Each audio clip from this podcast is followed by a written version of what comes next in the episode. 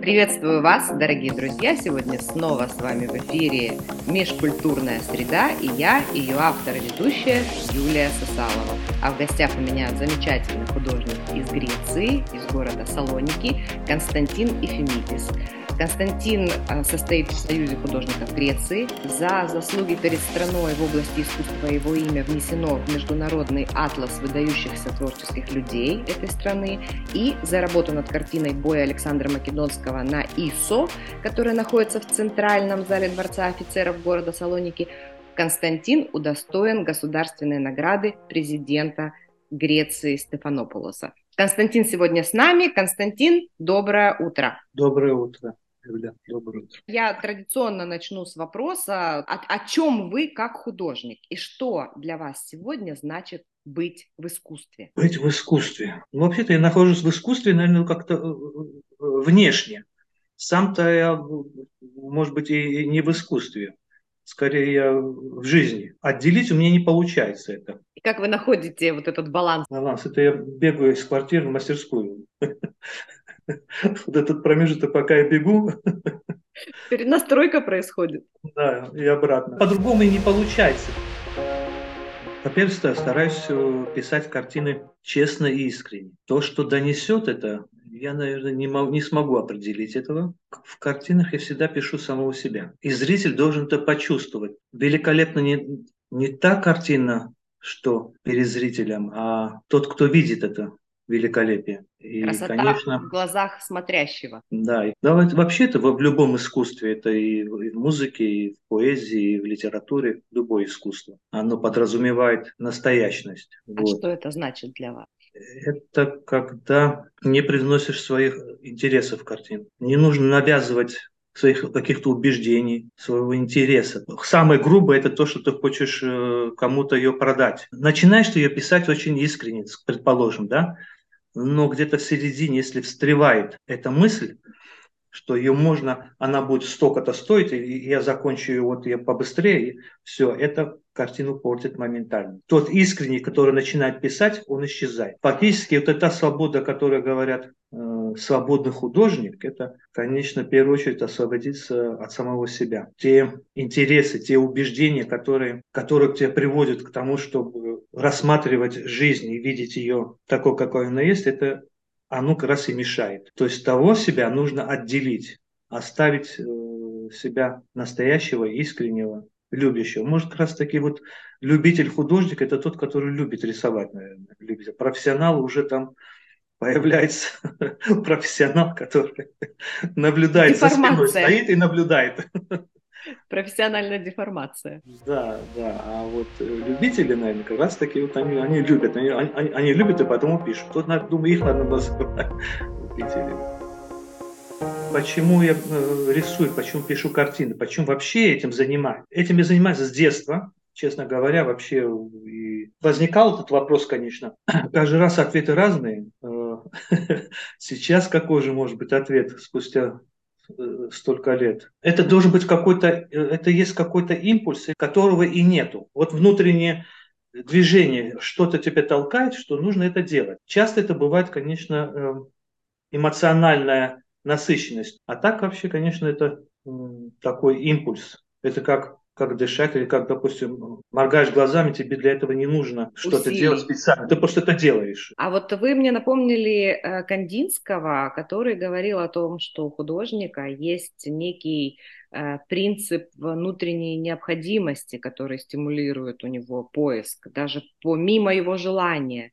Это э, близко вам? Ну, он существует вообще у всех людей. А можете ли вы сказать, что вы э, сложились как художник уже? Либо все-таки вот этот э, стимул, этот принцип внутренней необходимости продолжает вас толкать на какой-то новый поиск? А он всегда, он всегда просто присутствует. А поиск чисто из интереса. Я, я постоянно пишу по-разному. Не, по, не потому, что там собираюсь оригинальничать или что. Просто мне мне бывает что-то наскучит писать вот так вот, да, а уже появились новые, новые темы для меня. И я меняю стиль, начинаю по-другому писать.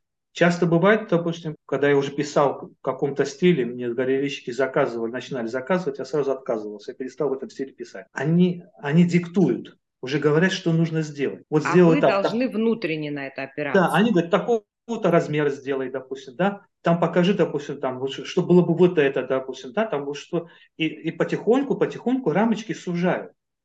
И потом мне нужно втиснуться в эти рамочки. Помимо того, что нужно еще написать в этом стиле. И я просто за, замечал, что работы э, портятся. Для меня портятся. То есть, может, э, э, зритель не поймет, почему там, ему там особенно работа это не нравится.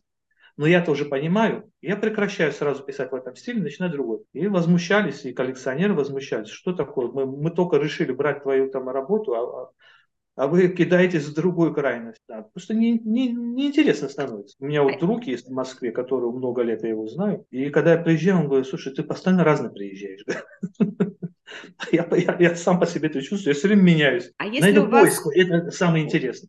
Поиск, самое, поиск самое интересное. Да, по-видимому, э, обойти все это, то, что ты знаешь, то есть менять его, чтобы это было бы более живо смотрелось, более интересно. Вот это, Хасан Асредин сидит, значит, э, на кухне, играет на скрипке. Держит ноту так. Жена готовит. Слушай, Хасан Асредин, я уже устал, слушай, слушай, ты надоело уже. Ну сколько, ты не, не обратил внимания, что другие пальцами двигают? Они ищут, а я нашел. Да.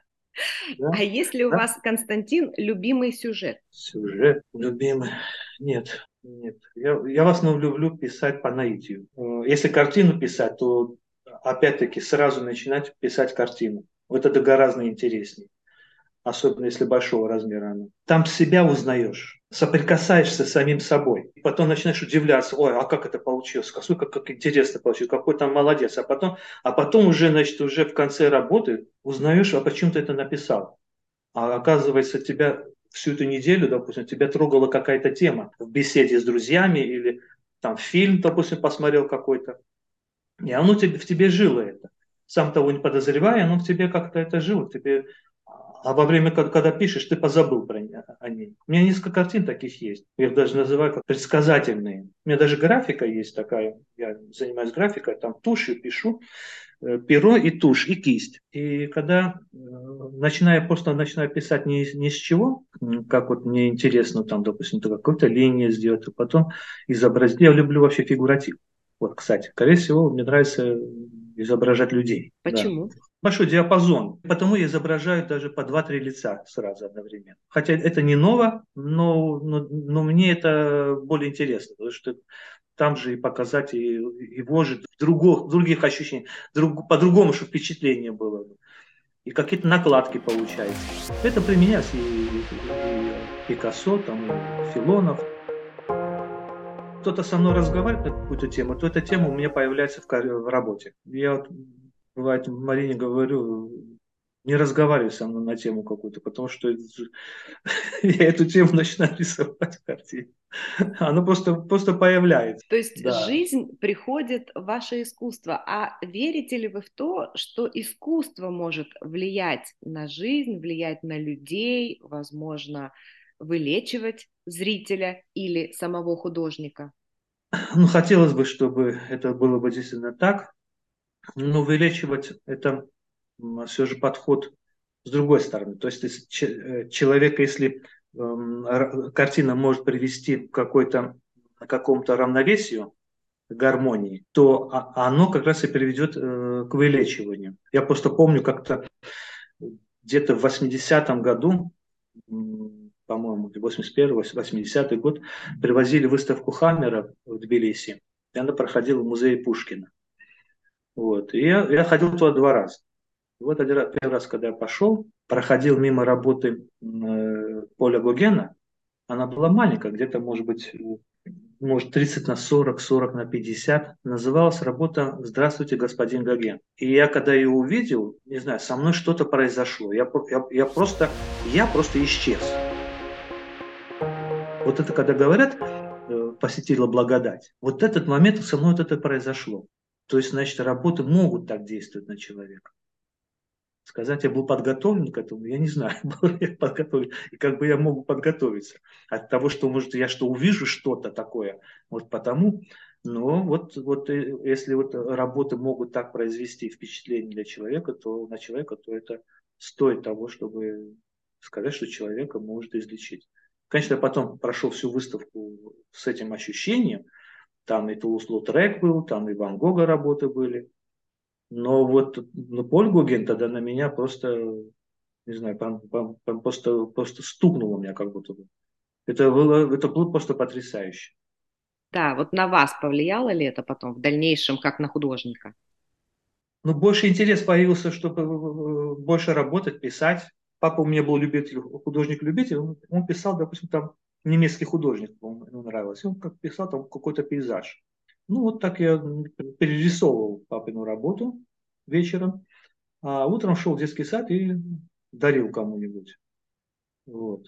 Если два успевал, то два делал, два, два рисунка дарил. И это часто было.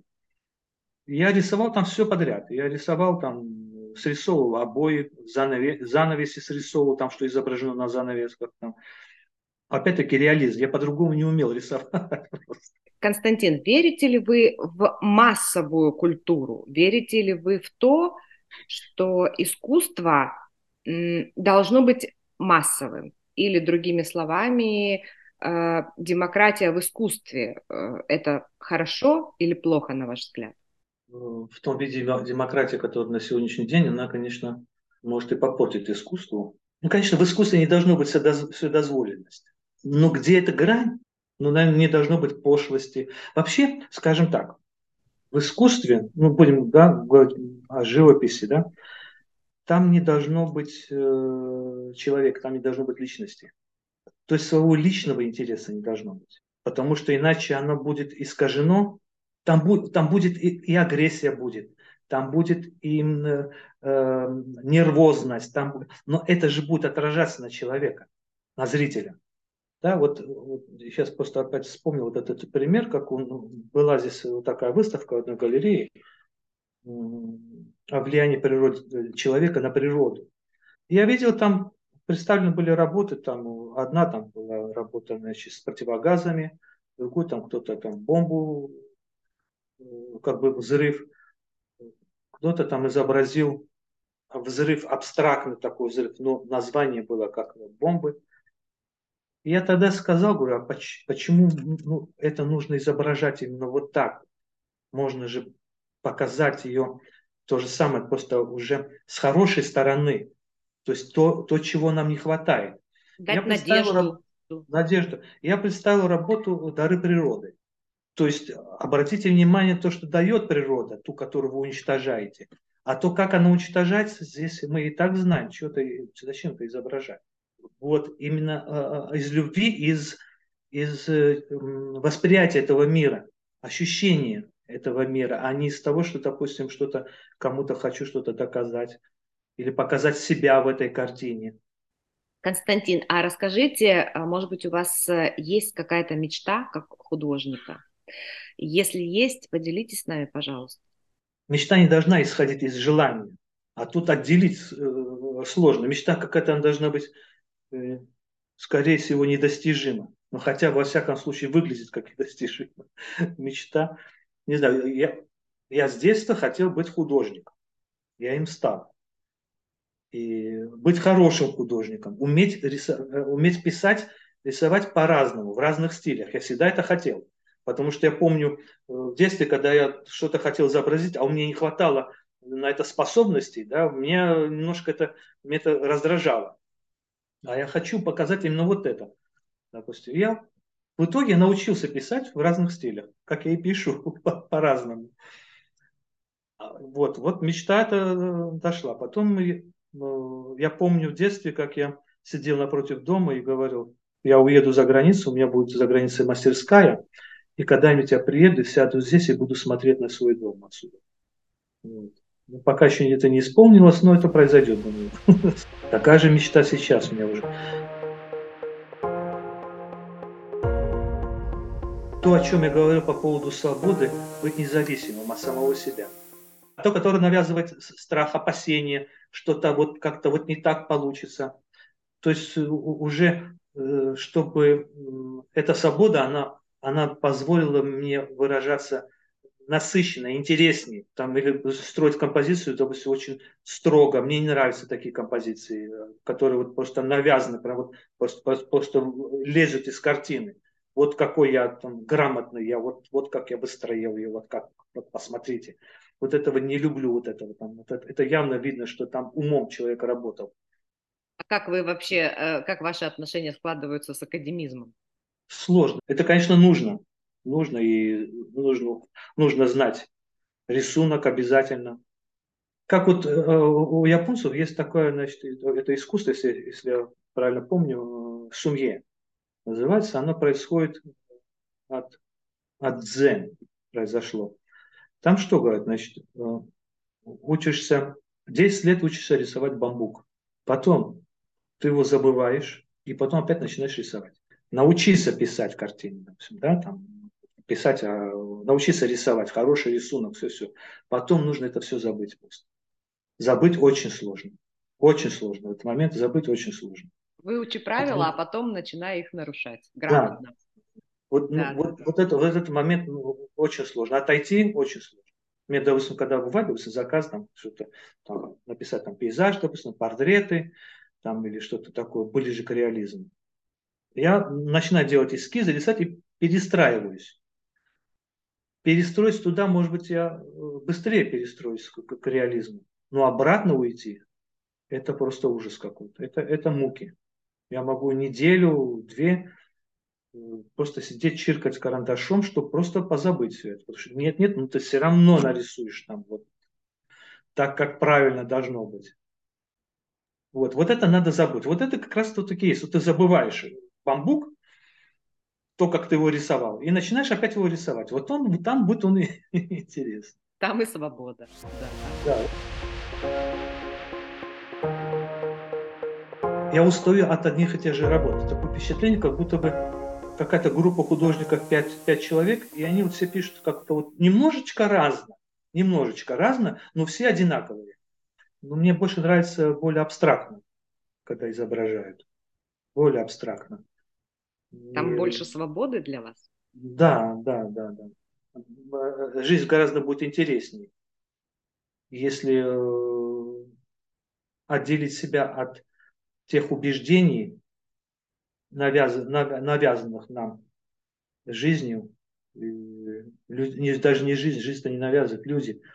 Это происходит у художника. Нет, нет, это происходит. Кто-то замечает это, допустим, кто-то живет вообще, может, даже этим, и, не знает, что это настолько это ценно. Да, там. Да, вот это, да, вот, вот это, наверное, по-видимому, это свобода Константин, да, я желаю вам от всей души э, достичь э, больше свободы, э, к которой вы стремитесь. И я в заключение нашего разговора хотела бы попросить вас э, что-нибудь пожелать э, нашим слушателям, вашим зрителям? Ну, слушателям и зрителям посоветую покупайте картины. Становитесь коллекционерами. Ищите картины, то есть рассматривайте. Пускай это долго, пускай это будет процесс будет. Может, вы не приобретете, но, но вводите в этот процесс. Потому что, как бы то ни было, рассматривая картину, э, зритель, он замолкает внутри молчит. Он воспринимает картину на эмпирическом уровне. И, и там, где твой, твой ум замолкает. Что я говорил по поводу картины Поля Гугена. Вот тогда, наверное, мой ум замолк, и я просто, у меня благодать сошла. Вот, скажем так, да. А молодым? Молодым художникам? Не пытайтесь искать свой стиль. Это неблагодарная вещь. Вот так. Потому что она будет, будет всегда, не будешь удовлетворен. А найдешь стиль, должен будешь держаться за него. То есть в этом случае ты должен будешь все время себя держать в каких-то рамках, удерживать. И это будет ради чего-то. Вот свобода в том, чтобы э, мы свободно выражаться. И вот оно пускай выведет, выведет тебя к этому стилю. То есть сама жизнь, твое отношение к жизни, твои ценности, жизненные ценности, они и приведут к тому, как ты будешь писать и нужно ли будет это людям или нет.